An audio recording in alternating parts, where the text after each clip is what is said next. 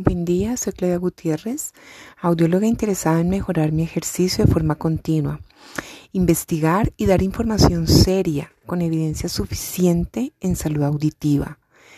Hoy queremos compartir con ustedes un tema muy interesante que va tomando fuerza cada vez más y se trata de la hiperacusia. Antes de entrar en contexto de la hiperacusia, me gustaría aclarar la diferencia que hay de este término cuando hablamos de misofonía, tema que hemos tratado anteriormente. La misofonía, recordemos, que es esa reacción que provoca eh, el ruido de forma emocional en mí, con enojo, con rabia, mientras que la hiperacusia es el ruido como produce dolor en mí. Y ese grado de dolor va a depender de la intensidad o del volumen del sonido. Entre más fuerte, más reacción dolorosa voy a experimentar. Ese dolor se puede manifestar como presión o zumbido fuerte en los oídos. En la hiperacusia se presentan episodios que pueden durar largos periodos de tiempo, a diferencia de la misofonía, que es una condición, llamémoslo, permanente. Entonces, ¿cómo se define la hiperacusia? Lo vamos a entender como un trastorno auditivo.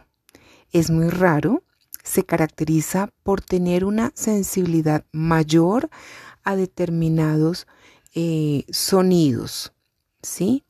Esa tolerancia que normalmente tienen las personas a ruidos ambientales en la persona que tiene hiperacusia se exagera. La persona percibe de manera incómoda los sonidos fuertes hasta experimentar dolor. Las investigaciones nos dicen que la prevalencia de hiperacusia es de 1 en 50 mil personas, tema que se ha ido investigando cada día más. Muchas veces la hiperacusia coincide con personas que reportan tinnitus. Esto es importante para que lo tengamos en cuenta en la historia clínica. La hiperacusia ocurre cuando los sonidos cotidianos parecen más fuertes de lo que deberían. Las otras personas lo están reportando en un sonido fuerte pero manejable, mientras que la persona hiperacúsica no. Eh, esta afección a menudo afecta a personas que han tenido lesiones de cabeza, accidentes y que también manifiestan tener tinnitus. Otras causas pueden incluir exposiciones permanentes a ruido que se definen como trauma. También a reacciones adversas a algún medicamento o cirugía. Inclusive se ha visto en pacientes que tienen historia de infecciones crónicas de oído y trastornos autoinmunes. ¿Qué síntomas hemos encontrado en estas personas con trastorno de hiperacusia? que se ve afectada su vida. Hemos visto depresión, ansiedad, otalgia, eh, problema de concentración y hemos encontrado en la literatura también que refieren mayor intensidad, mayor volumen en sonidos que para el común son normalmente bajos. Por ejemplo, el agua corriendo de, un, de una llave, algún aparato de la cocina, el sonido de la nevera, el sonido del motor, cuando las conversaciones son fuertes. Eh, algunos síntomas asociados que hemos visto pueden eh, estar con problemas de equilibrio, inclusive con convulsiones. Eh, sobre las causas y factores de riesgo, encontramos que algunos autores hablan de cómo el cerebro puede estar confundiendo la sensibilidad de algunas vibraciones. Y eh, por lo general, eh, esto se presenta posterior a algún problema o alguna enfermedad, esa reacción diferente del cerebro. Algunos de los problemas más comunes que reportan, adicional a lo que hablábamos, era eh, también infecciones virales, por ejemplo, parálisis de Bell, eh, alteraciones del nervio facial, eh, enfermedades como las migrañas, ciertos tipos de epilepsia, fatiga crónica, el síndrome de fatiga crónica, Menier, trastorno de estrés postraumático, autismo, problemas de ATM. Hay varias clases de hiperacusia y en las investigaciones han encontrado que el, paciente con trastorno hiperacusia responde diferente a si la lesión es coclear o es vestibular. Entendiéndose la coclear, la forma más común, donde hay dolor de oído, eh, no hay buena tolerancia a los sonidos cotidianos y la vestibular, donde acompañamos este malestar también con sensaciones de náuseas, mareo y desequilibrio. Entonces, démonos eh, eh, este espacio para entender que podemos tener dos compromisos de hiperacusia, coclear y vestibular. Eh, ¿Cómo se diagnostica la hiperacusia? Necesitamos que desde la parte de audiología se haga un examen físico completo.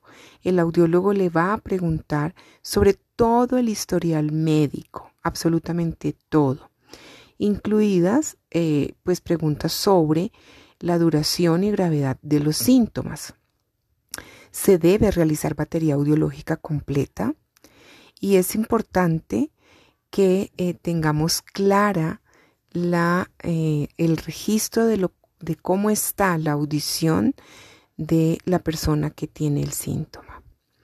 Tratamiento nos dan varias opciones, nos dicen que la hiperacusia puede ser curada si yo encuentro el diagnóstico básico, el diagnóstico primario de esta afección. Lo que quiero decir es que no necesariamente el problema de base está en el oído, sino que puede estar acompañando problemas como eh, alteraciones vasculares, eh, migrañas, síndromes que no han sido diagnosticados. Entonces, siempre que se encuentre la resolución al diagnóstico subyacente, la hiperacusia debería desaparecer. En muchos casos se debe acompañar con terapia de sonido o terapia eh, cognitiva, eh, conductual, para cambiar la forma de pensar del paciente en relación al trastorno de la hiperacusia. Recordemos que no tenemos actualmente tratamientos consolidados que nos permitan decir esta es la única forma en que lo vamos a lograr eh, solucionar. Siempre los tratamientos van a depender de la causa. Siempre es importante el manejo integral. Saber si realmente es específicamente de oído o generalmente en la mayoría de los casos es un diagnóstico no primario, no eh, subyacente. Importante saber que, por ejemplo, la relajación, la acupuntura dan muy buen resultado para estos pacientes.